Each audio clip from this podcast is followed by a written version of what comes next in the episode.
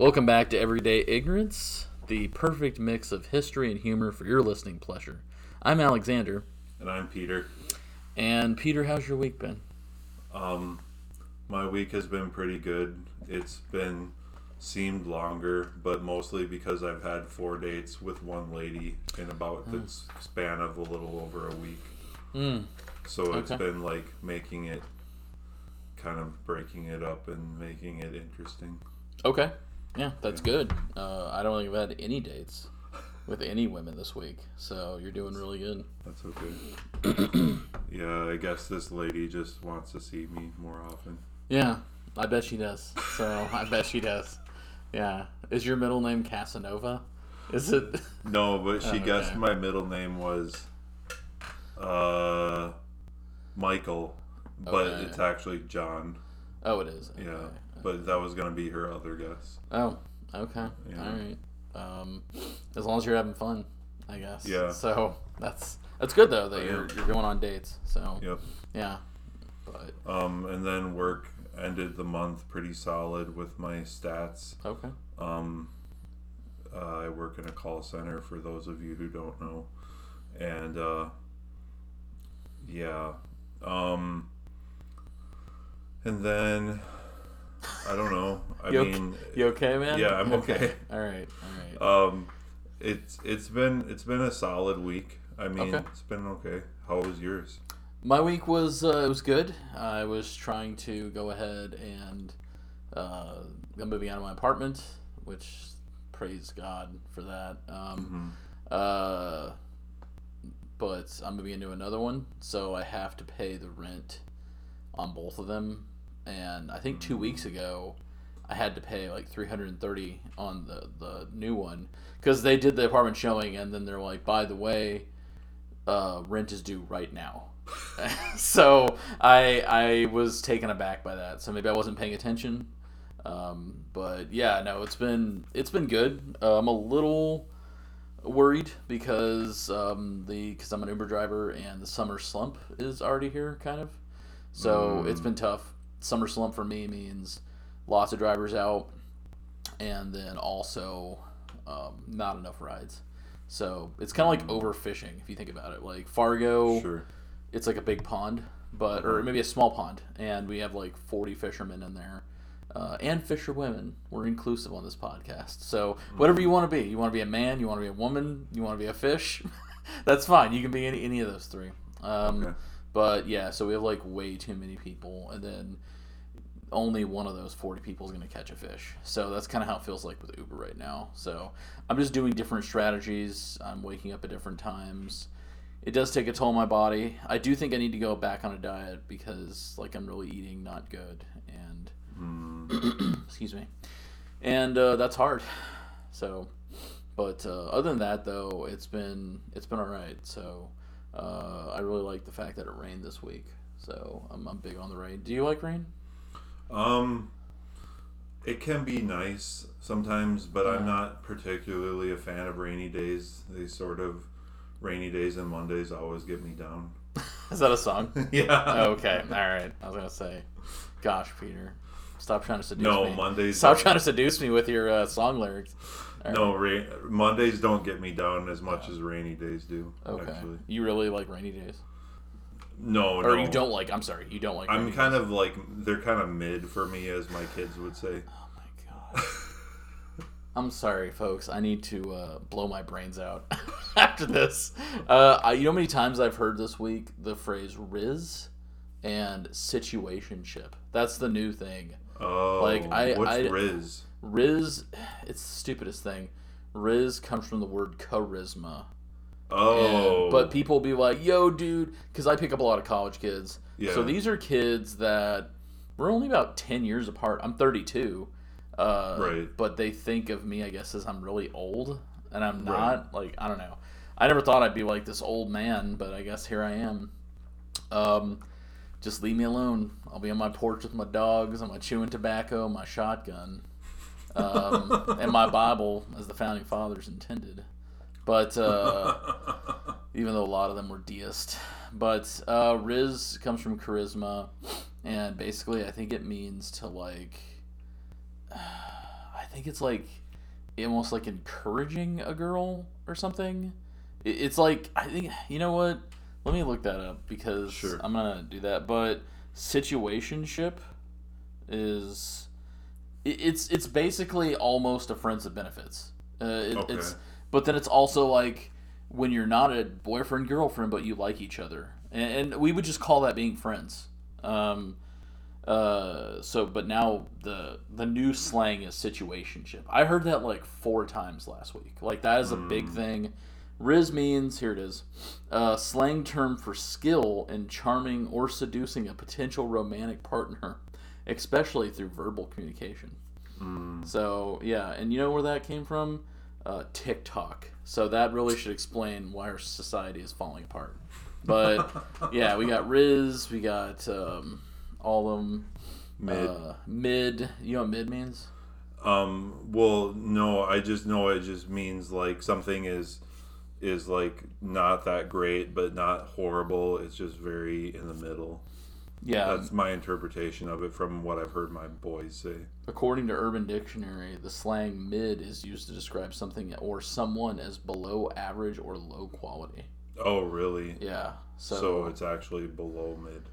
yeah. well, yeah, I guess so. It'd be below mid. Uh, there's another one I can't think of right now that I've heard a lot, but yeah, no, it's this constant like, oh, based.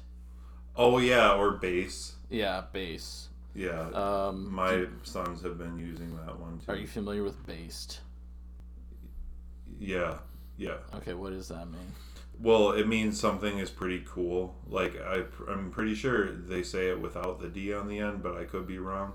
Like this is pretty base, B A S E. Like this is pretty awesome or cool. Uh, by the way, this one also came from TikTok. Okay. We really need to get rid of TikTok. I hate Yeah. that app. The viral word based on TikTok means to be yourself without worrying about how other people may perceive you. The slang term was created by the rapper Lil B, who said it means being yourself and not caring what others think of you, to carry yourself with swagger. So there you go, folks, and that's the decline of our civilization currently is uh, TikTok. As we careen off into hell and pandemonium, just know that you'll be able to see five second videos of people dancing like morons. So So it does. It does have the ending D. on there it does. Okay. But, but I've always like I mean I'm, I'm I check Reddit and stuff and you'll see people that's like a big thing now is they'll some people say something and uh, they'll write, someone will write down based you know and it's like dude why are you saying it just seems so ugh. you know TikTok that should never have been invented. I feel like that app has only hurt our world. And I'll say this um, I think it's because it doesn't help with attention spans. Sure. Because I don't know if you ever have had TikTok on your phone or look at it. Uh, it's it's Chinese spyware. It really is. uh, it seriously is. The Right. government. I don't know if you saw some of the the uh, proceedings, and I don't agree with a lot of like uh, what Republicans do in Congress. I wouldn't say they're based, but uh, but that was one thing that I did like is that they asked some questions to TikTok CEO, Republicans and Democrats, and they were just like, "So, is it spyware?" And the guy's like, "No, no, it's not spyware." But then he also admits that it's owned by a Chinese company, ByteDance, and uh, under Chinese law, the government can use a company to spy actively on its users, and the company cannot declare that's happening. So, not to say that doesn't already happen in America, but at least we don't tell everybody we're doing it. If we're spying on you, we're taking your civil rights away in America. We just don't want you to know about it. All right, that's why I, love, I love this country. I love this country. This country's based. So, um, but yeah, so that was uh, that was weird. But uh, we were talking about communion last week, and Yeah. um, and then I haven't really gotten too far in the communion book, the communion book. But uh, you brought up an interesting email to me, and you said, "Hey, here's a, here's some song lyrics. Mhm. Let's talk about those. Let's find out if there's deeper meanings to them." Sure. And so I I want you to to lead us into victory. Be based, Peter. Okay. So let me riz you, but in a non-sexual way, yo. So okay. yeah. okay. All right. Well, today we're going to be talking about three songs Okay. um, uh, and analyzing the meanings Uh, we'll start by uh, we'll start with Heart Shaped Box by Nirvana, then move on to um, Fade Into You by Mazzy Star, and then wrap up with uh, Head Over Heels by the band Switchfoot. Okay. So um, I would like to just read portions of the lyrics. I'm not going to repeat like the chorus every single time it repeats or whatever, but I'll just read the lyrics to each one first. Um, Heart Shaped Box again was is by Nirvana. The songwriter was Kurt Cobain. The source of the lyrics is lyricfind.com. Um, and the first verse starts with She eyes me like a Pisces when I am weak. I've been locked inside your heart shaped box for weeks. I've been drawn into your magnet tar pit trap. I wish I could eat your cancer when you turn black. Hey, wait, I got a new complaint. Forever in debt to your priceless advice. Hey, wait, I got a new complaint. Forever in debt to your priceless advice. Meat eating orchids forgive no one just yet. Cut myself on angel's hair or angel hair and baby's breath. Broken hymen of your highness, I'm left black. Throw down your umbilical noose so I can climb right back. All right, and then everything else from there just, is just repetition of the um, remaining lyrics, or already stated lyrics rather.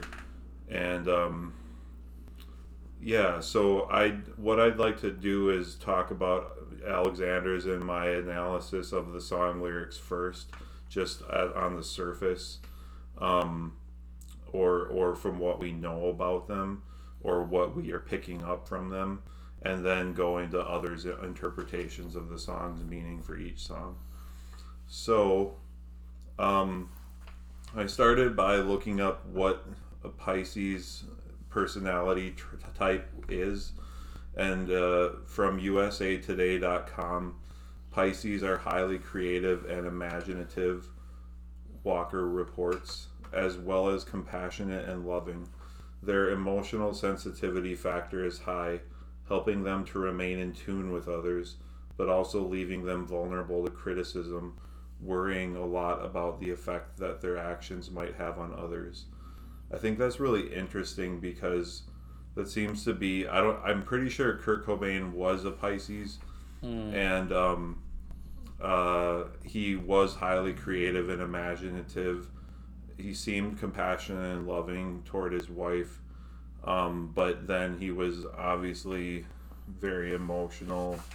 Um, his suicide note was very like kind of like whiny in tone almost like where he was whining about his his ongoing stomach pain um, that couldn't be you know resolved and solved um, among other things I didn't know he had ongoing stomach pain. yeah Was it cancer or was no it just i don't think so a it mental wasn't- thing? Uh, I think it could have been like a psychosomatic thing because they weren't able to ever figure out what it was to my understanding. Okay. Yeah. Um, I'm not criticizing. I'm not trying to criticize him for like committing suicide or like downplaying suicide or depression, yeah. um, or his stomach pain. I'm just saying, like, it it kind of like that kind of is a good descriptor of his personality for me, from what I know of him. And I read a whole book about his life um, as a teenager. Um, for me, this song lyrics express a conflicted relationship possibly of Cobain's relationship with his widow, Courtney Love. Um, for example, the lyric, locked inside your heart shaped box for weeks. For me, that smacks of a relationship that is supposed to be exemplified by love, but instead amounts to torture, deprivation, loneliness, and isolation, like being locked locked in somewhere. You always equate that with someone torturing their children or someone else. Um, yeah. torture, deprivation, loneliness, and isolation yeah. is what we call doing this podcast. Just want to throw that out there. Uh, it's what we call it every time we have to sit here for two hours. So, I'm in a Peter shaped box. All right. we are in my condo. folks. That is true. I'm in a condo shaped box. It's just four walls and a floor. Hey, it's great in here. Okay. You want to Um, go to the ants? I got ants. You want to come to my apartment and see the ants later? They they love to see you. Gotcha. Okay. Yeah, I'd love to see them too, but I'm glad they're gone for you. Yeah, they are gone. Yeah.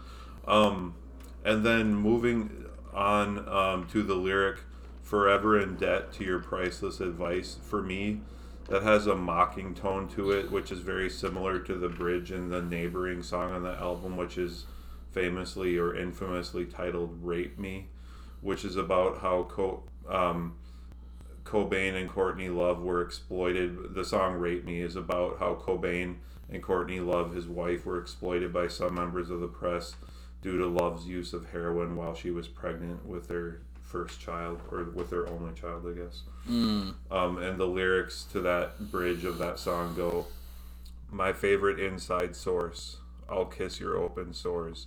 Appreciate your concern. You're gonna stink and burn."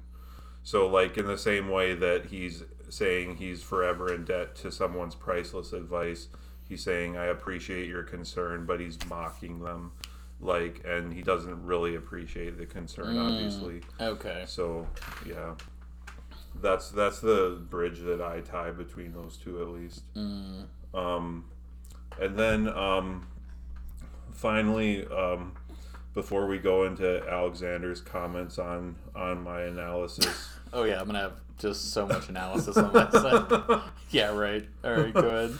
I know that from reading that book about Kurt Cobain's life that orchids for him were symbolic of vaginas, of women's vaginas because of their shape and beauty. Um, this feminine feminine symbolism becomes more explicit with the line "broken hymen of your highness," but then the "your highness" reference again smacks of that like kind of like, "Hey, I'm mock respecting you." like I'm calling you your highness, but like like you're not really that great or whatever. Um, again, returning to the idea of a conflicted relationship where the narrator of the song is mocking the person being addressed. This is then followed by the mention of a quote umbi- umbilical noose end quote, where something that is supposed to be nurturing and life giving becomes deadly instead. This is probably analogous to Cobain's relationship with Courtney Love, which, to my memory, was indeed conflicted and may have con- uh, may have I'm just speculating here, but may have contributed to his allegedly committing suicide. Um, so, what are your thoughts um, on the song so far, Alexander? Um, my thoughts. Wow. Oh gosh. Uh, hold on. Let me get all these papers I printed off to talk about this song. Um, so you sent me these songs, and Yeah. I remember I was listening to them, and a few of them I do like, and I remember uh, just hearing, but a lot of them I didn't. I personally didn't care for too much.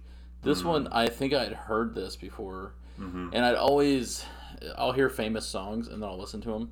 Um, I to me it's a lot. Okay, so uh, this is one thing that I think I told you. A lot of these songs are something more of your generation than my generation. So, uh, would you say this is grunge? um, yeah. Okay, I don't like grunge. Okay. um, I don't like. I'm. I, I don't know what it is. I don't like rock. I don't like. I like a little bit of rock, but I don't like constant repeats. I think we were talking about that. I don't like repeating. Um, like I don't like to listen to Drake that much because he repeats a lot of stuff. He'll do a lot of the same, like just like, hey, wait, I got a new complaint. Like he'll just say that, but like seven times while there's just like the same beat playing. That's what this reminds me of. But Gotcha. I, I mean, I don't know. I, I mean, it, it's it's interesting that uh, he says that she eyes me like a Pisces. So is he talking about Courtney Love? You think? I think so. Okay. based on a based on one of the articles that I found about the song, but that's got more to come in a second. Oh, okay. Um, and then he talks about obviously being locked inside the heart shaped box. I mean, a box is a synonym uh, for a vagina. Uh, I don't Oh, really? It is. Yeah. Okay. Um, but that just could be a new term, and that could be where this came from, actually. Heart shaped box, I get it. He's basically saying, like, I, you know, I'm with you, I like you, and all that. And then the magnet tarp hit trap, which is just like, ugh. I don't, I don't like weird descriptions like that. Like that, when I listen to music, I think I think about what they're saying, and it paints a picture in my mind. So that's Mm-hmm. a weird picture I don't like in my brain. But Yeah. uh, basically, I don't get the whole like I could eat your cancer when you turn black. What does Yeah. that? What does that mean? Um, based on one article I've seen and some people's interpretations of it, um, Courtney Love's astrological sign was Cancer or is Cancer, the crab. Um, so like, um, I'm not sure what the when you turn black part refers to though, because he makes it sound like it is talking about actual cancer, the disease, instead of cancer, the astrological sign. But if it's talking about her vagina, then maybe he's talking about, you know, oral sex. I, don't know. I, I mean, I was thinking about that. I wish I could eat your cancer. Maybe so much when and you turn black, as in like she's dying, or she dies, and he's like, I just wish I could be. You could be part of me. Sure. Um, I don't know. Uh, but it just sounds like he's saying, "Hey, like I've been drawn into you. I want to be close to you. Um, you know, um, I want to be want you to be part of me. I want to be part of you." He could have Yeah. just wrote that, right. but I, I get it. I mean, uh, that's that's fine. Uh, I would have wrote that song. I think. Uh, I like you a lot. you know, there's a song actually came out like just like a year ago called "I Like You a Lot." So uh, that's my generation. We simplify things really fast. Um, there you go. and then, uh, hey, wait, I got a new complaint. Uh, forever in debt to your priceless advice. Um, I'm not sure. I mean, he repeats that three times, Yeah. but like, priceless advice, forever in debt. What? It, I don't get that. You know, like hmm he says I have a new complaint though, but he's always in debt to advice that's priceless. And you were saying that was like a mocking tone, right? I believe so, but then one person's interpretation online is saying that he he um, he's referring to um, he's mocking Christianity and like um, being forever in debt to like feeling like he's supposed to be in debt to Jesus's sacrifice or like on the cross or um, other people's advice or Christianity's advice on how I- to live. That was one interpretation only. and it's Yeah. hearsay. I mean, I don't buy that at all. Yeah. Um, I, don't think so either. I think it's more about his relationship with Courtney Love. What me, I've seen. I will say this: I do think the next, I guess that's uh, stanza, uh, meat eating orchids and all that. I think that's all about uh, a vagina. I really do. Yeah. I think that's all about that um, because before it was kind of alluded to in the first part. Yeah. meat eating orchids forgive no one just yet. Maybe saying, um, you know, I can't have sex with you, um, but he kind of wants to. Sure. Uh, and then angel's hair, baby's breath, which baby's breath, that's a flower, alluding to more flower imagery. yeah. Angel hair, I don't know, that's, That's pasta, That's I think. pasta. but it's uh, very, it's weird. fine, he, he took an very- Italian turn with this song. He's like, uh, spaghetti, mozzarella. Uh, no, he didn't. Yo, my name is Joey. Yes, that's exactly what he said. Thank you, Peter. It really clears it up. Yeah. That's amazing. You should have just wrote that in there. Just a random yo, my name is Joey. Um, and then the broken hymen. Uh, but he talks about throwing the umbilical noose so he can climb right back. But it just sounds like they were fighting, and Yeah. um, he wanted to be with her, be close to her, and then later in the second part, like uh, she hasn't forgiven him. Um, excuse me, but uh, throwing down the umbilical noose, obviously, uh, it sounds like climb right back is just like so I can have sex with my wife again. Were they married at this point? yeah. Okay. Um, and then the broken I believe so. of your highness, I'm left black. Well, he says the next thing. He says throw down your umbilical noose. So when I think of that, it almost sounds like if you're climbing something up and that he's left black. So did he fall down I don't from know. From what he was climbing? I don't know. I don't know either. I don't know either. Um, but yeah, I mean, it just sounds like he wanted to be close to her, and then he does the, you know, the I got a, I got a new complaint, and all that, but and then he goes back to being the same thing where he's like, she eyes me like a Pisces when I'm weak. So, excuse me. Uh, probably just fighting with his wife. Yeah. So, but then he writes a weird cryptic song, and we're over here arguing about it. We're trying to figure out what this means. When did this come out? Um, the album came out in 1993, I believe. Okay. So it would have been written in, but somewhere between 1990 and 1993. Wow. So is that 30 years ago? Yeah. That's amazing. Um, yeah. Um, my verdict is uh, he was fighting his wife, and they had arguments and they had issues. I mean, did she? She did use heroin, right? Yeah. Yeah.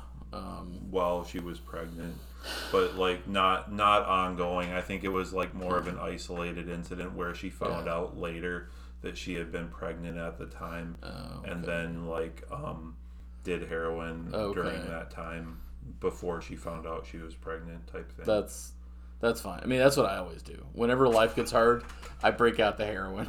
So Yeah, and Kurt Cobain was famously known to have been a heroin They just- user or addict. I'm not sure if he was an addict. I think he was. Well, I saw a video of them, and I've seen video of him because I, I know a lot of people really love Kurt Cobain. Mm. Uh, I, I know his one song where he talks about it's Teenage Spirit.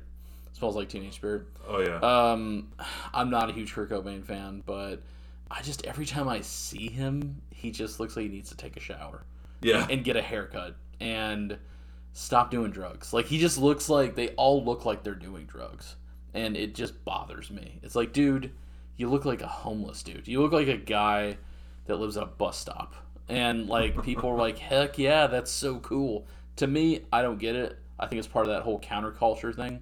yeah. Um, but yeah, no, I just think that um, when life gets you down, break out the heroin. That's what I got out of this song. and stop fighting with your wife. There you go. Ne- Next song. My analysis Okay. is garbage. All right. Well, no, no. Thank you for that. So now let's just glimpse at, into a couple people's interpretations of the songs of the song um, to try to find the true meaning, get behind the true meaning.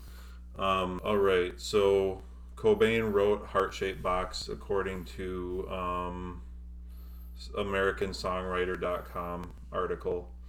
Um, he wrote the song in the early part of 1992. As legend has it, quote, he forgot about the song for a period but began working on it again when he and his wife, Courtney Love, moved to a new house in the Hollywood Hills. Love, saw, Love said in a 1994 interview with Rolling Stone that she overheard her husband working on the song's central riff in a closet. Allegedly, she asked Cobain if she could use the riff for one of her songs, to which he answered, F you, and closed the closet door. Hmm. What Um, a happy couple. yeah. Sounds like me and my ex wife. Maybe we could have written stuff. We just needed more heroin. Time to be happy. According to biographer Charles R. Cross, Love and Cobain shared a songwriting journal, and her writing sensibilities rubbed off on him, especially so on Heart Shaped Box. The song's title came from such a box that Love had given Cobain. It said, though, that Cobain had originally titled the song Heart Shaped Coffin, which I did see corroborated on another website. Okay. Um, all right, going back to the song lyrics itself. Um, the song structure and meaning is a different section of this article.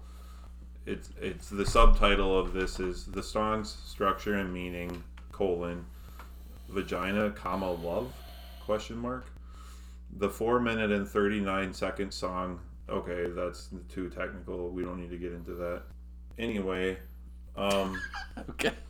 Kurt right. Cobain. Kurt Cobain said that in on, on to on record to the media that the song was inspired about a documentary about children with cancer. Mhm.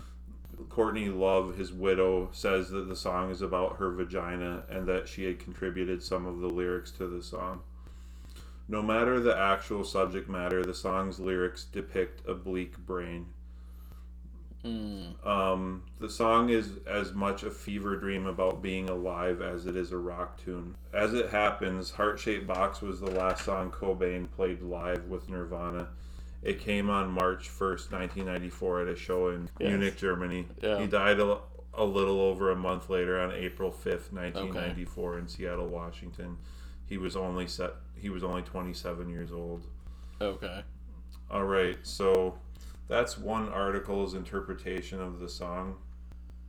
Um, and then moving right along, one moment here. Wow, I didn't realize there was so much stuff you had on this one song. Yeah, Dang, dude. Like I. Go ahead. in in in a article from FaroutMagazine.co.uk, Courtney Love reveals the true meaning behind Nirvana's song "Heart Shaped Box," according to this article. Um, so there are many theories surrounding "Heart Shaped Box." As we talked about originally, it was titled "Heart Shaped Coffin."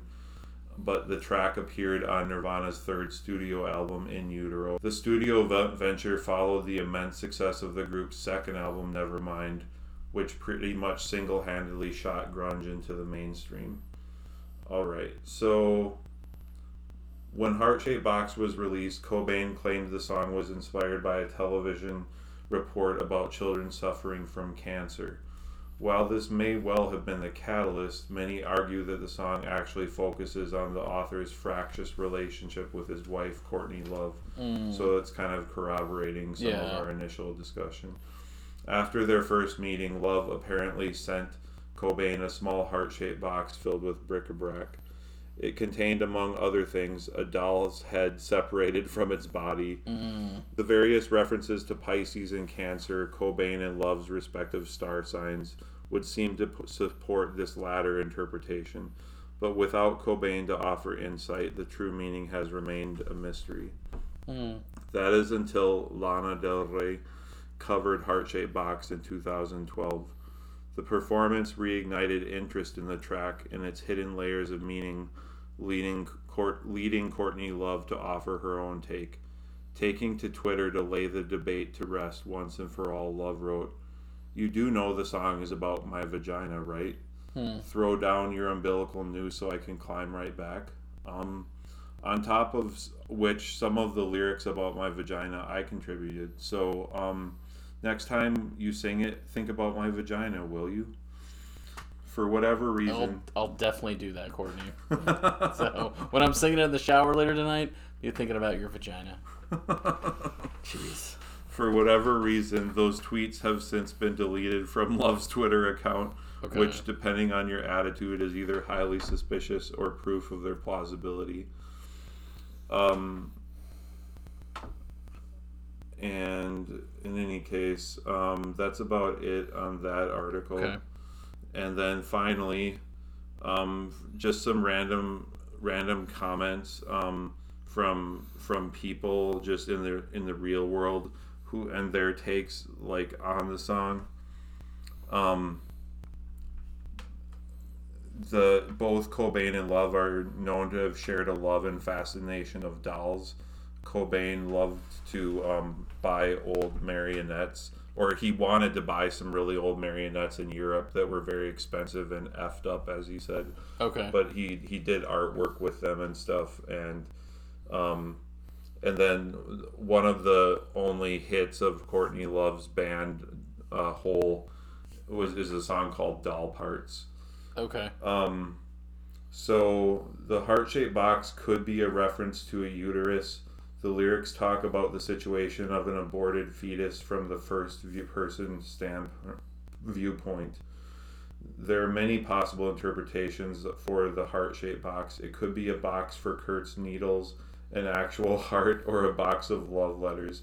There is no clear explanation, which was probably what Cobain had in mind. I could see that because a lot of his lyrics were very cryptic. Okay. Um. All right, so you, don't, you don't say.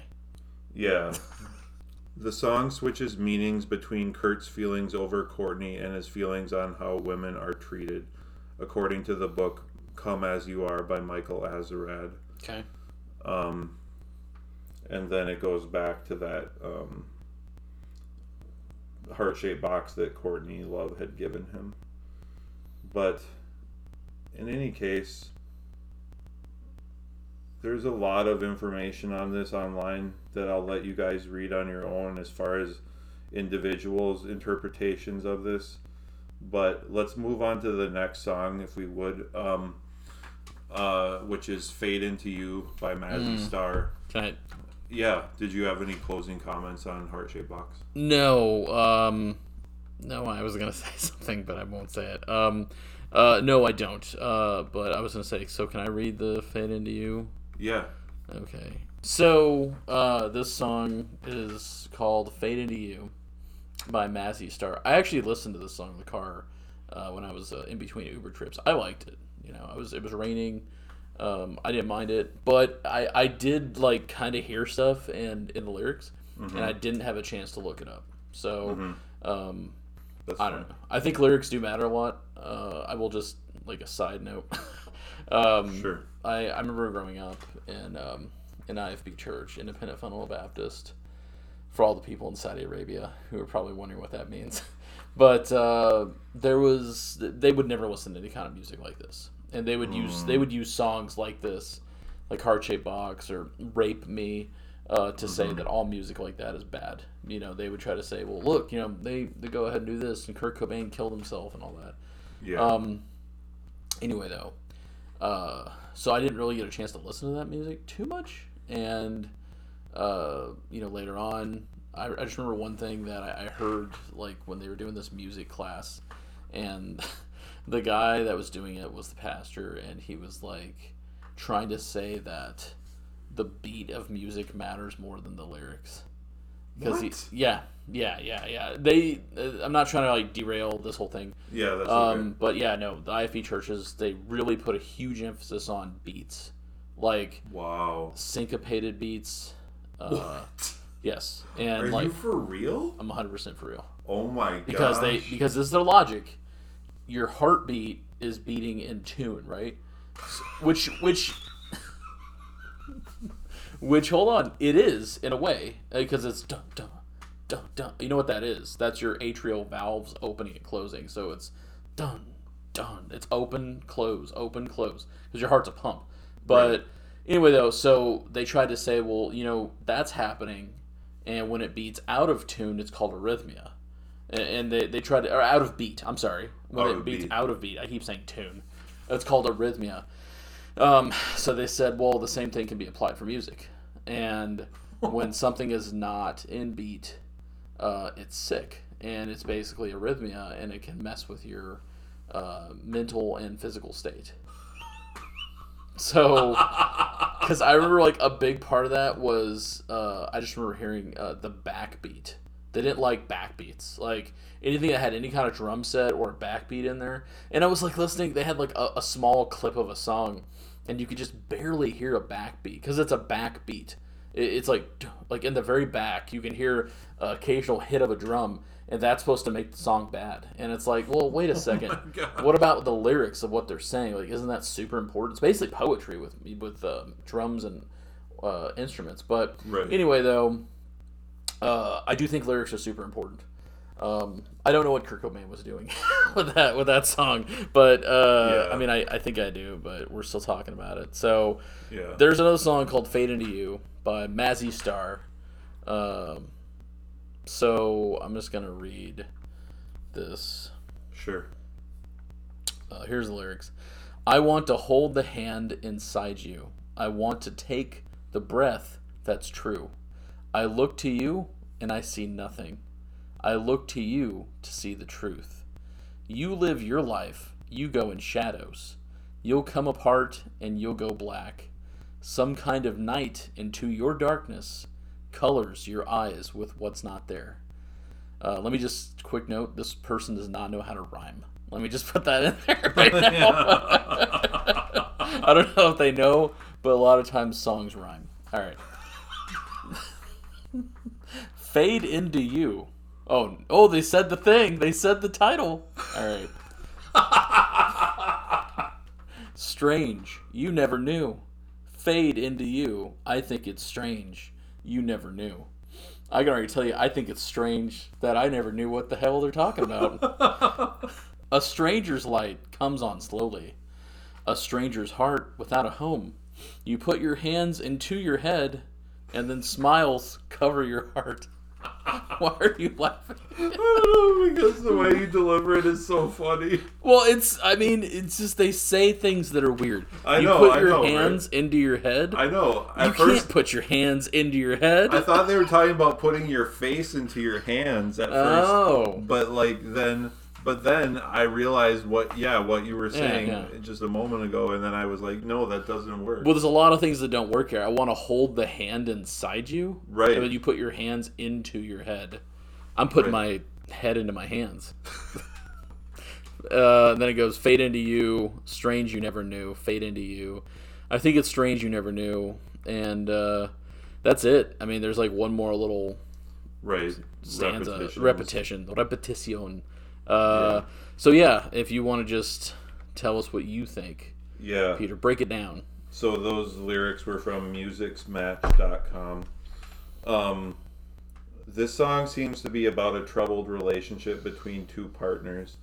Even though the one partner, the narrator or writer of the song, if you will, wants to quote hold the hand inside the other person, which would mean some kind of deep, meaningful connection to me. The one being addressed in the song that they want to hold the hand of that person, the figurative, metaphorical hand, and have that connection with them.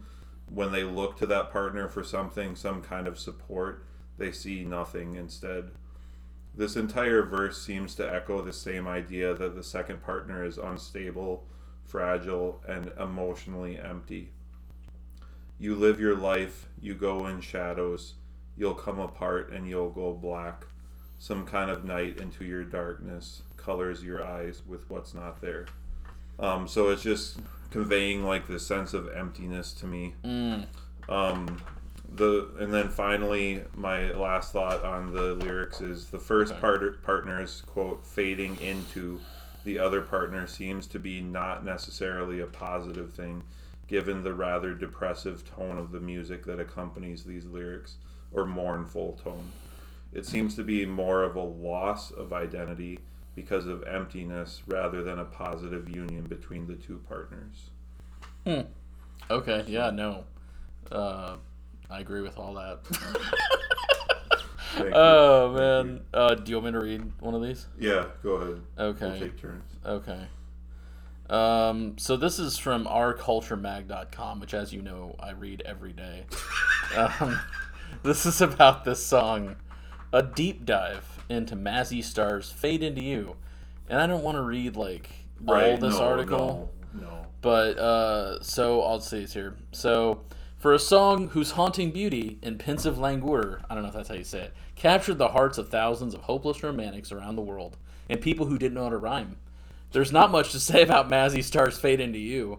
Not because everything's already been said necessarily, but because the Dream Pop Group's 1993 single is not really the kind of song you talk about. And yet here we are, talking about it on a podcast.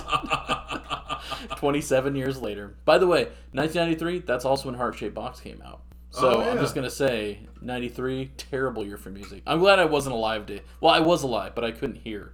I was three. I couldn't. I, didn't start hearing things till I was like seven. Um, it's a common Keeler trait. We don't fully develop gills until we're 10. You just sink into its ethereal world, letting those reverb drenched vocals and hypnotic slide guitar speak directly to your soul. So much, quote, so much about music is overdetermined by television and what people write and say about it. Co founder David Roback, who passed away earlier this year at the age of 61, he told the Times back in 93 You have to leave something to people's imagination so they feel they can participate. Music is music. We don't want to be part of that overdetermination. We feel you should be able to shut your eyes and listen to it. Yeah. Uh, this is a good rule of thumb for listening to any number of songs, but Fade Into You captures that depth of feeling so intimately. What is that song doing to people? That it becomes impossible not just to close your eyes and let the music wash over you. It sounds like the people who made this song need to take a shower. And while the irony of writing a piece about a song you're not really supposed to write about doesn't escape me, part of the magic of the song is what makes people want to say, not the kind of people Roback was referring to, critics and the media in general, but fans whose own memories are inextricably tied to this song. Strolling through the YouTube comments on the song's official video, you'll find people recounting stories of when they first heard it, or simply what it reminds them of. First loves, dusty afternoons, starry nights. You're listening to Delilah. People relating not just to the feeling of this song, to the way it somehow sounds, both melancholic and hopefully languid, yet enchanting, but to each other, which in itself is pretty strange. Who knew that a song by and about introverts could foster such a meaningful sense of human connection? Oh man! All right. Uh, did you get that callback to Delilah? Did, if Who's you're, Delilah? you've never heard that? Uh, No. you're, you're listening to Delilah. You, you know what I'm talking about? no. Oh, uh, she's this pretty famous uh, lady. She is on most radio stations, but she'll have a program. It's called Delilah, and it's it's basically you call in, and then she'll give you like life advice. And I just remember her saying, "You're listening to Delilah." Uh, let's see. Faded to You is often remembered as a song about falling in love. In fact, it might be one of the greatest songs about falling in love. Yeah, that's right, Peter. This is the greatest song that mankind has ever written about falling in love. I just want you to know that this song, you don't even need to write another one. This is it. Yeah, mic This- drop. Yeah, 1993. Who knew? After all those years. Or rather, being consumed by it. But it can also be read as being about longing for that deeper kind of human connection. We'll get a puppy, only to realize others simply don't experience emotions in the same way. The lines, I look to you and I see nothing. It sounds like what happens when you look at me. I look to you to see the truth. That sounds like what happens when I look at you. Might just be about unrequited love, about not seeing those romantic feelings reflected in the other person's eyes. But coming after the iconic opening couplet, I want to hold the hand inside you. I want to take a breath that's true. It's possible that this emptiness stems from recognizing the impossibility of being part of someone else's internal world, of having your own personal urges exist outside yourself. Rhyming true with truth might appear lazy. That's the only time they rhymed in the entire song. But in this case, it serves to highlight the disparity between the truth that she yearns for and the truth the world hands her. Truth is love, and truth is harsh reality. Do you want me to keep reading this? Or- Wow. this is very analytical. Uh, I know, I, know. Wish, I wish there were like less and a less analytical cow. account of what the song is about, like by the Yeah. writers.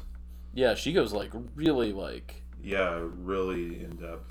yeah. Um, do you want me to read this article? I can read the whole article. No, no, Okay. but I'm gonna skip down to this part. Okay. Um, despite all the mystique surrounding it, though, Fade Into You is really a simple song at its core. Mm, Quote, We weren't trying to write a hit song, we were just writing a song, Roback said in a 2018 interview, okay. explaining that it started as an acoustic song. I think we had a melody and a feel, and we just followed that feel. Though naturally averse to any kind of mainstream success, Mazzy Star were not the kind of band who grew, grew to fate to grew to hate their most famous single. And yet they always seem to highlight that simplicity when talking about their songwriting process as if the song just came together naturally on its own. When asked about it in a 2013 interview, Sandoval, the other writer, simply said, I think it's a good song. But despite their refusal to mythologize themselves or their craft, it was Roback who described it most eloquently. We're not so concerned about the outside world, he told the magazine Uncut in 2013. It's a very internal process that we're involved in. The outside world is really not on our minds insofar as the music is concerned. And uh, it goes on and on. But anyway, I don't I don't know that um Well, I just want to read this one part. oh yeah. When you listen to Fade Into You, it's impossible not to lose yourself in that world. A world that, as Sandoval wrote in a poem posted a few days after Roback's passing, is filled with the comforting sadness that holds us together. Okay. All right. If you need me, I'll be crying in the corner. so, that's the saddest. All right. All right. So let's take a look here. Yeah. Okay, so from lot of lotofsense.com, the meaning of the lyrics to "Fade into You" by Mazzy Star. I'll try to summarize this. Okay. Um, the writer wants to hold the hands of the person she loves. I don't think that's what it's saying, but Okay. anyway, I disagree. Um, when she says she wants to hold the hands inside him, um, she means that she wants to support him. She wants to walk walk with him at every point of life. Mm. By inside, she means his inside his heart. It means she will stand by him no matter what happens. She is ready to give her shoulders. Okay, I don't know. I think like a shoulder to cry on, maybe. Okay, yeah. So, or literally, she's gonna give him her shoulders, but then she'd just be Dead. s- slumped over. Yeah. Well, just without arm strength. Right. So, Everything around her looks imaginary when he is not with her. The mm. world looks unreal to her when she is not with him. When she says she wants to take a real breath, she means being with him and only with him gives meaning to her life. She is alive only when she is around him. By true breath, she means she realizes that she is alive when she is around him. The meaning of these words is deep. This girl is madly in love with the person. She questions her existence when the person is not around her. mm, that's how I feel about you. so the same way, in the same way, Peter. Let me hold the hand that's inside your head. Give me your head. Give me your hand. I'll hold it. Fade, fade into Peter. That's what they should have named it. I'm gonna rewrite that song called "Fade into Peter." I'm gonna rhyme too. So mine's gonna rhyme. It's gonna be so There much you go. Yeah, I'm madly in love with you, Peter. So isn't everyone these days? I guess. I don't Yeah. know. Though she loves him so much, he Mm. sees nothing in him, meaning he is not in love with her. Um, he doesn't, or she sees nothing in him. It, it should say. Yeah. He, he doesn't know how much she loves him. By nothing, she means she is unable to understand what he feels about her. She is looking into him for a response. She wants him to love her back, but in return, she gets nothing. All right, so there's a lot more analysis here that um, could go on for a long time, but um, let's see if there's any. Yeah, Sandoval uh, refused to talk about her lyrics at all. Looking back at their seminal melody in 2013, the vocalist succinct, succinctly told The Guardian, quote, I think it's a good song, which we covered in the other article. Can I ask you a question? Yeah. Why do you think artists do that? Like, if somebody said, "Hey, um, you know, like, okay, here's a here's this is why I prefer some artists over others, but like, for instance, Billy Joel, who I've heard can be very hard to work with sometimes. Um, but like, he wrote that song, "We Didn't Start the Fire," which most people have heard. You probably have heard "Walking Through the Mall." His music's everywhere, but he says, you know, somebody told him that you couldn't write a bunch of stuff about your generation. He was thinking, well, I bet I could. And then he just wrote something and basically almost pulled stuff out of the encyclopedia. So, how come you think artists will say that sometimes? Like, oh, I, I'm not going to tell you. Like, why? You know, you don't have to be mysterious. Is it because it sells, they think? They're like, well, if I don't tell people, they come up with their own interpretation, and then I can sell more albums. Do you think that's what it is? Possibly, yeah. Oh, okay. Or they're just very, like, it's very personal to them, so it would be hard for them to talk about it. Maybe. Well, but yeah, but then they sung it, and it's like everyone That's sung it. True. I don't know. It's Yeah. just, it's, I don't know. Yeah. Yeah, Uh, I'm not sure. I'm not sure either. But um, I'm looking, I'm looking to you for answers. I'm not getting any.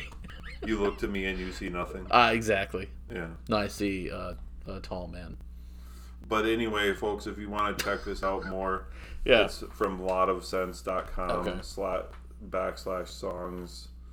Um, anyway, um, It's a. Uh, Yeah. Are you still gonna go on the song? I was gonna tell you like my final thoughts on it. Are you still? Do you have still more to do? Because there's like a lot to do, or a lot of stuff. I'm on like page 14. yeah, I'm on page 13 or 14. Okay. Um, so basically, There's there's this long analysis of this by this um, lady named Kate Hoyt, who has a BA in political science from the University Okay. of Nevada, Las Vegas. Um, this is from Quora.com. Um, I feel like we're going to analyze these songs to death, and then I will hate them. Probably. Um, I already hate them. okay, No, I don't. but um, I'll just go to the closing of of this lady's comments. Okay. Despite all the mystique surrounding it, though, Fade Into You is, rea- is really a simple song at its core. It is its own world unto itself. When you listen to Fade Into You, it's impossible not to lose yourself in that world. A world that is, quote, filled with the comforting, comforting sadness that holds us together.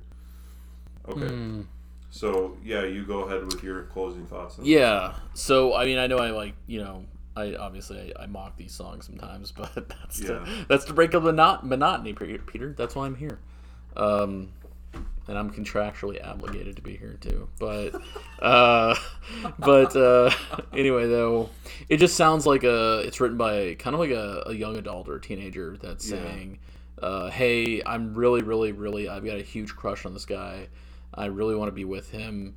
Um, but then the thing that kind of struck me as odd is when she says, "I look to you and I see nothing," Right. um, and then I look to you to see the truth. And what they're saying in my mind is, I, I the truth, as they see it, is that I like him, and I love him. Shouldn't he like me and love me? And he doesn't. So it's like it doesn't matter like that you want to take and hold the hand inside you and all that. Take the breath. It's true. It doesn't matter how much you want to be close to this person. If they don't like you, then they don't like you. I mean, um, and then the go in shadows, uh, you know, colors your eyes with what's not there. It just sounds like a lot of like stuff that uh, it's mysterious. The guy is mysterious, and she doesn't really know what he wants. This guy's a three percent man, clearly.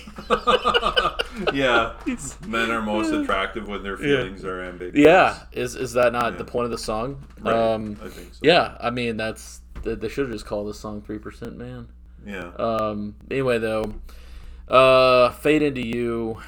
Uh, it sounds just like someone's living a one-sided crush. I mean, have you ever had a crush on someone and it Mm. Yes. wasn't received? yes. Yeah, um, that's what I feel like when I see this. Like, um, Gotcha. and then everything she says about like the whole stranger's light. I'm not sure what that is. yeah, I'm not either. that could be referring to him because in a Yeah. way he's also a stranger because you don't really know that person that Right. person doesn't like you but you really like him and you want to be so close to him. Mm-hmm. um, you put your hands into your head smile covers your heart smiles cover your heart. I just think a lot of that is this perceived image of this person.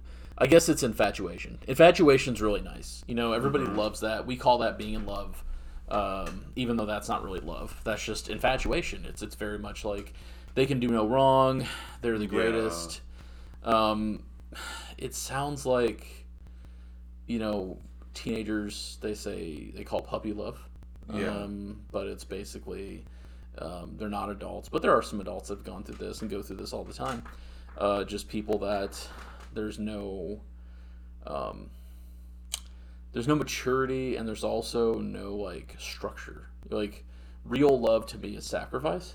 So to me this song i mean it sounds like a cool song. I've listened to it and it's really pretty. Uh, it's got very Yeah. pretty lyrics but um, to me it just says hey i've got a one-sided crush and i really want to fade into this person just be one with them and i just love them so much but it's like you don't even know them you know Yeah. just go to school go to college take a take a trip to europe while you still can because then your 30s come and it's it's Right. bad and you wind up becoming an uber driver at 32 and, and yeah. And then you're gonna fall into a heart-shaped box.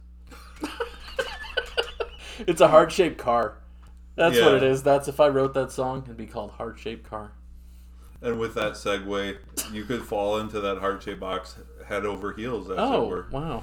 Um, head over honda. Yeah. Um, but the next song is called uh, Head Over Heels. okay. or subtitled "In This Life" by Switchfoot, written by the frontman Jon Foreman. Okay. Um, and our source for the lyrics is lyricfind.com. okay. So, um, oh, sorry, uh, one moment here. So, going on to that one. One moment here. Okay, here are the lyrics. Head over here and take me, head over heels and aching. When I told you I was yours, I was yours. Hmm. In this life, in this life, you're the one place I call home. In this life, you're the feeling I belong. In this life, you're the flower and the thorn. You're everything that's fair in love and war. I'm coming down like a gunshot in all these battles that I've fought. You're the mark I'm aiming for. I was yours. Hmm. Head over heels, head over heels. In this life, I'm stubborn to the core. In this life, I've been burning after more. We both know what these open arms are for. You're everything that's fair. In this life, you're my only one. In this life, you're my only one, etc. So, um, this keeps coming. Okay, the song, my analysis of this song is that it seems to be a love song directed toward God or Jesus Christ, which is cleverly disguised as a quote typical rock song, as Alexander put it. Um, from prior research of the meaning of the song, Jon Foreman, when questioned about the meaning of it, replied that it's quote an honest love song, which I believe I have a further a longer quote of a little bit later furthering the cryptic disguising of the song's true meaning. The reasons I believe it's directed toward God rather than towards his wife, who is named Emily Foreman, source is Wikipedia. Um, when I told are the lyric the lyrics from the following sections. When I told you I was yours, I was yours. It could be referring to his committing his life to Christ, presumably when he was younger. Um, you're the mark I'm aiming for. This would be too lofty of a statement to make of one's partner as a Christian man as Foreman is. Rather, as seems well documented based on Switchfoot's and Foreman's discography, uh, his solo discography as well. The mark Foreman is aiming for in life is Jesus Christ, not his wife. Um, in this life, you're the one place I call home. Again, this is too lofty of a statement to make of one spouse if a person is a Christian, I feel. Um, many Christians believe that Christ should trump their partner as their source in life or the most central part of their being. Um, for example, in a Christian marriage, a popular metaphor slash analogy is a triangle or pyramid with God at the top and one spouse at each side of the triangle. The idea is as the spouses draw closer to God in their faith, they are brought closer together in their marital relationship as well. Um, we both know what these open arms are for. You're everything that's fair. In this life, you're my only one. Um, the open arms reference further supports my claim that Foreman is directing the song toward Christ because of Christ's open arms on the cross, as well as Foreman's open arms in embracing Jesus. Additionally, even though it's reasonable that a man would consider his partner to be fair in the sense of beautiful, and hopefully also in the sense of just, as in the expression all's fair in love and war, stating that the object of the song is um, everything everything that's fair again seems to trump the role of a spouse or just a partner a human partner in one's life. Moreover as a christian a person could sincerely call christ their only one as in comparison with all other relationships their relationship with him far outweighs those other ones um, you're the flower and the thorn uh, you know, I'm we're coming at this uh, podcast from a Christian perspective, though it's not an explicitly Christian podcast in its um, topics or treatment of them. But um, as Christians, uh, God both reveals beauty to us in Himself, his love for us as demonstrated through Jesus Christ and in our daily lives and his creation. In my mind, these things are the flower. Mm. However, at the same time, God allows difficulties in our lives to grow and shape our character, as is mentioned in James chapter 1. I believe that this is the thorn that Foreman is referring to. Further support for this concept is provided by the Apostle Paul stating that he was given a quote, thorn in his flesh to prevent him from becoming proud or conceited because of a supernatural revelation. I don't know. Um, what are your thoughts? Am I going off the deep end with making it Christian for a Christian esque band? Yeah, I, I don't know anything about Switchfoot. Um, Yeah. I've heard about him and stuff. Sure. Um, I don't know. I, I, I, when I was deep in, okay, we're gonna go back to the IFB thing, but when I was deep into that, um, Yeah. in, te- in Texas, as we say, uh, the land where you can ride a horse on the interstate, and you can shoot your neighbors. Apparently, um, that just happened, by the way. Yeah, it's great. Uh, we're doing so good in big techs, but anyway, though. Um, I heard a common thing that you know people uh, as part of the IFB church they really didn't care for any secular music, Mm. and one of the things they said is that um, one of their complaints um, is that you can tell it's a secular song because you could switch out God with a person. Mm. Yeah, which is interesting uh, because yeah, you can do that with a lot of things. So I don't know. That's a tough question. Like, is this song about God or is this about his wife or is it about Both, maybe. both? Yeah. Um, I guess like the whole "you're the mark I'm aiming for" thing. Yeah. That doesn't sound like something you'd say about your wife. No. unless you're trying to shoot your wife. In that case, in that case, you know you gotta, you know, she'll run quick, but she probably has also got a gun, so be careful. Uh, you're the one I'm aiming for. All right. but uh, the O.J. Simpson story. Uh, head over here and take me head over heels and aching. When I told you I was yours, I was yours. I mean, it sounds like he is talking about God. Uh, I know he's a. I just reading here. He is a Christian. Yeah. Uh, see, like I said, I didn't know anything about Switchfoot, but he is a Christian. He says he makes music for everybody, which is good. I mean, that's honestly fine. Yeah. Um, I don't know. This is a really tough song. The flower, the thorn, everything that's fair in love and war. I mean, he could be talking about his wife and God. You're right. yeah. It could just be the two things that he feels like he loves the most, or at the time he loved the most. Yeah. Um, I don't know. Uh, do you think he's talking about God?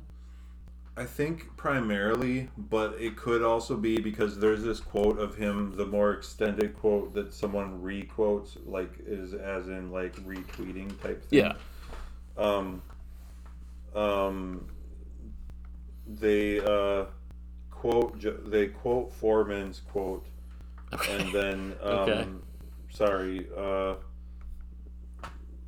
he this is what he said reportedly as quoted at songmeanings.com this is an honest love song love is not a silk flower always bright with artificially whitened teeth and a fake tan no love is a fight love is what happens when you've been hurt and you want to quit love is what happens when you decide not to love is not the beginning of the story but the ending Perhaps the 30 minute sitcom has done a disservice to the sheer magnitude of what love is. Hmm. And that's what they Love. quote him as saying. Love is what happens when you have to walk up three flights of stairs to do a podcast. I think that's what he also was gonna say. Or when you have to walk down 27 stairs true. to go smoke, as Oh my wow, brother that's true. complains That's about. that's love. Yeah. That's love. Uh, he just loves smoking. But Yeah. um, yeah, I mean, the, it could be about both. I mean, the it, the problem is like these guys and girls like to write super cryptic songs. So, I mean, if you're doing it that cryptically, then yeah, you could be writing about both. Right. Um, I mean, I don't know, man. Like, is the Battle Hymn of the Republic about Christianity or is it about America? Like, I've heard that. Yeah. Yeah. So I feel like this is what this is. Yeah. Um, it's just one of those like he wrote it deliberately like that. Uh, but I, I, I know people. I was reading your the rest of your deal, and people were saying that it sounds like he's in love with God. Yeah. Um, I mean, I guess that's that's good to be in love with God. Obviously, God is a different love. Uh, right. It's agape. So, I think that. Um, I think it's fine to say that you are in love with what God is, in love with God. Mm-hmm. Um, you know, He God gave everything to us, and He loves us very much. Mhm. But um, yeah, I don't know. That's a that's a kind of a tough one Yeah. for me. So, uh, the whole like when he's talking about like honest love song and all that, Yeah. um, I believe that like true love. I think I already mentioned, but true love is to me a sacrifice. Sure. So, and the best version of that is Christ dying on the cross to pay for our sins. I believe, hmm and suffering because he was innocent. Right. Um, and he took all of everyone's sins on him as he died and stuff. So, Mhm. yeah, uh, I do think the song uh, definitely could be about God. Mm. Um, but then also, yeah, a message to his wife Sure. saying, you know, don't run too far because I'm aiming for you. so, oh man, Oh my gosh. yeah, Well, I think I think that's good. Like you kind of encapsulated the other comments of others' interpretations of the song. Um, do you have any closing thoughts on that one or any of these songs? Uh, I got a lot of thoughts on all Okay. these songs. Okay. Uh, but no, I mean, this is probably honestly one of the better ones, uh, in my opinion, out of the three. Yeah.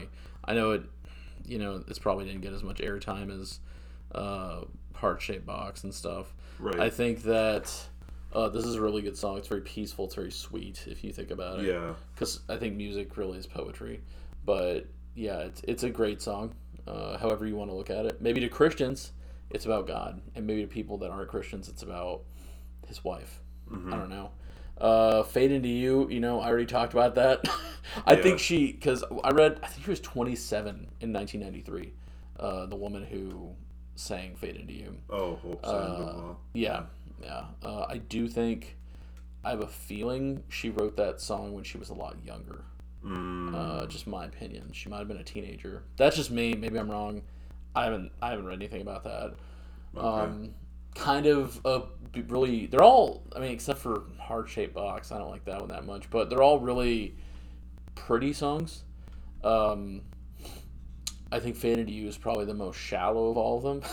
uh, but it's Lyrically. lyrically, yeah. Um, but then Heart Shaped Box, uh, it's just a weird song, and um, I don't know, man. I mean, that's such. A, I'm looking at the lyrics right now for Heart Shaped Box. yeah. Um, yeah, I. That's a strange song. Don't do drugs. Don't do drugs. All right. Don't do heroin because you're gonna start writing weird songs like this. That's what I say. But yeah, no, I mean it was it was interesting. I I definitely uh, I like these. I like doing the song interpretations. Okay. So my generation, I think we had very simple songs. Okay. Like the club can't even handle me right now. It's all about the club not being able to handle him right this moment. okay. So- okay. but um, yeah, uh, this was this was good. Okay. So yeah, um, I don't know if you wanted to. Do you want to say anything else? Or? Um, go ahead and live your life You're just stealing my if- thing. as if you're not putting your hands into your head. Oh my gosh. um, no, you go ahead. Yeah. No. Um. No. It's it's. That's all I got. it was wow it, it it was good um these these songs are unique i wonder you know it makes me wonder a little bit though like you think thousands of years ago they were doing the same thing they were writing poetry putting it to song and it was also just as cryptic because Mm, you know we see some of what the ancient romans and greeks left behind but we don't know everything they left behind they wrote amazing stories sometimes um, do you think that that's just a thing that like people do is we write cryptic music or cryptic books or poems possibly, especially poetry and song lyrics. yeah Yeah. did you write um, song lyrics or poetry when you were younger Yeah. Was it inspired by this? You think? Um, inspired by Uh, just like songs like this. Because in '93, Oh. how old were you in '93? um eleven. Okay, so you were getting up there. Yeah. you were like of of age to where you could understand some stuff at 11 years old. So, yeah. Yeah, like I wrote I wrote some poems about girls and two girls that I liked. Um, Okay. for example, that were cryptic, um, and stuff like that. I tried to uh, get this one girl to go out with me Okay. by writing her poems one time. Mm. Um, but she thought it was very sweet, but she didn't like me that way. So Mm. it was unrequited love, like uh, as reportedly we have found stumbled across Yeah. in the song "Fade into You You." did heroin afterwards. Yeah. Okay. No. you could get heroin at uh, age 11. no, thankfully not. Minnesota was a wild place back then in the 90s. So, but yeah, so you wrote you wrote a lot of stuff, or you did some of those. Just some. Yeah, I did. I did. Um, I used to write lots of song lyrics. I had like pages, like full Really? of, yeah, like half a notebook probably of song lyrics. Uh, I always was inspired growing up by like Taylor Swift, uh, just country Okay. music. I listened to country a lot, and just music in general. But yeah, I won it. It was an online contest. Uh, it was, it was so dumb. It was an online contest and an online game, and they said to write a poem for Valentine's Day. And I wrote this poem when I was like thirteen and it was a pretty good poem. I go back and I've read it before, and I'm like, wow, this is actually pretty good for someone who's that age. You know, I, I think about think about that sometimes, but yeah, I, I don't know what it is, but I felt like I was a lot more.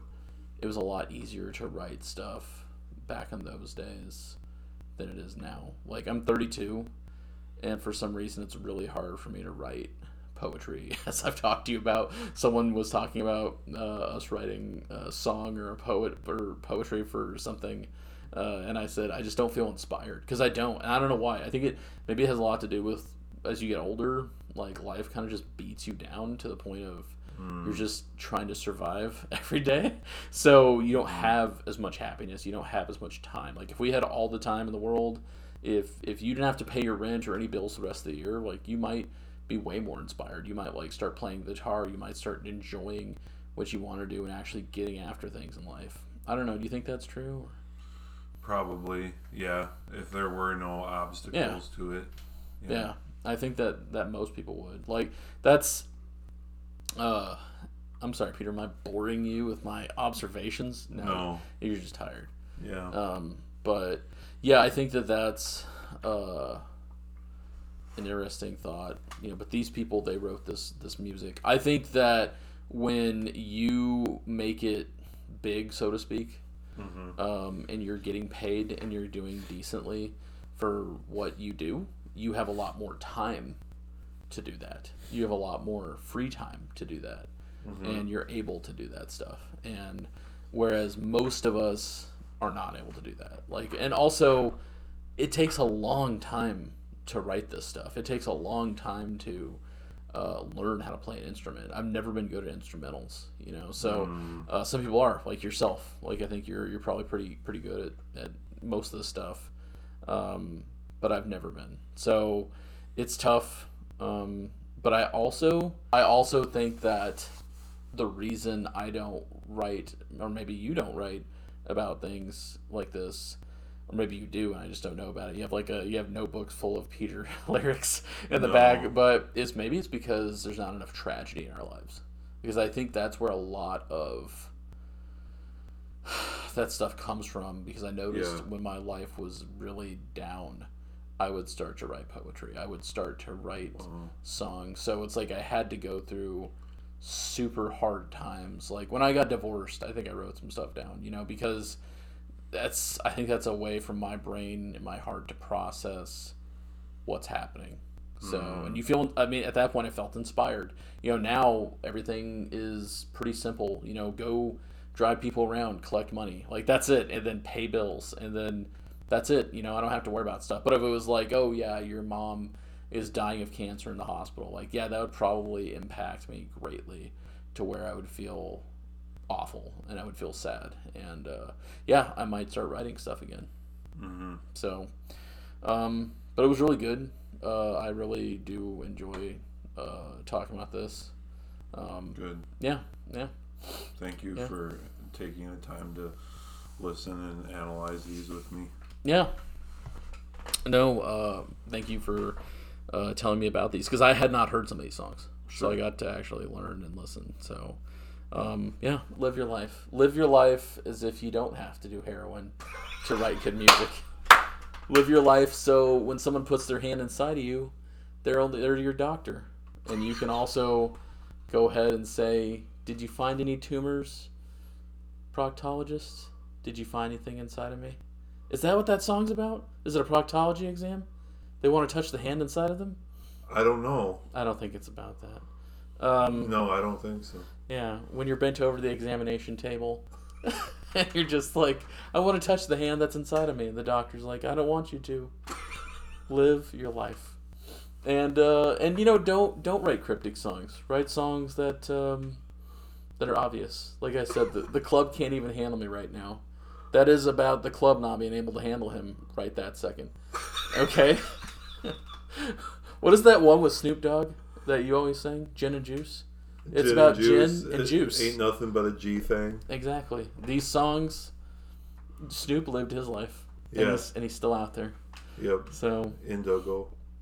who is it? In, he he has that signature gin now that's got strawberry Oh, indigo, flavoring. indigo, okay. Yeah, Yeah. indigo. So, yeah. Um, we'll see you next week.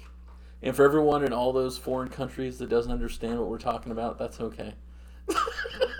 Yeah. but you can probably easily access these songs on YouTube unless Oh, yeah. your country's locked down. Yeah, yeah. So if you're in Saudi Arabia, you don't get to live your life. You just kind of just get to live. So I don't think they get to listen to Mazzy Star in Saudi Arabia. Possibly So yeah, it's not just falling to you; it's your head's falling off. not. I think that's the re the reworked version after it's been cut off. right. So yeah. Censored. Yeah. Well, no, because you're you're being executed. Oh yeah. So there you Okay. go. There you go. That's what I first thought you were talking about. Then I wondered if you were talking about censor- censorship. No one censors you, Peter. Speak your mind. Okay.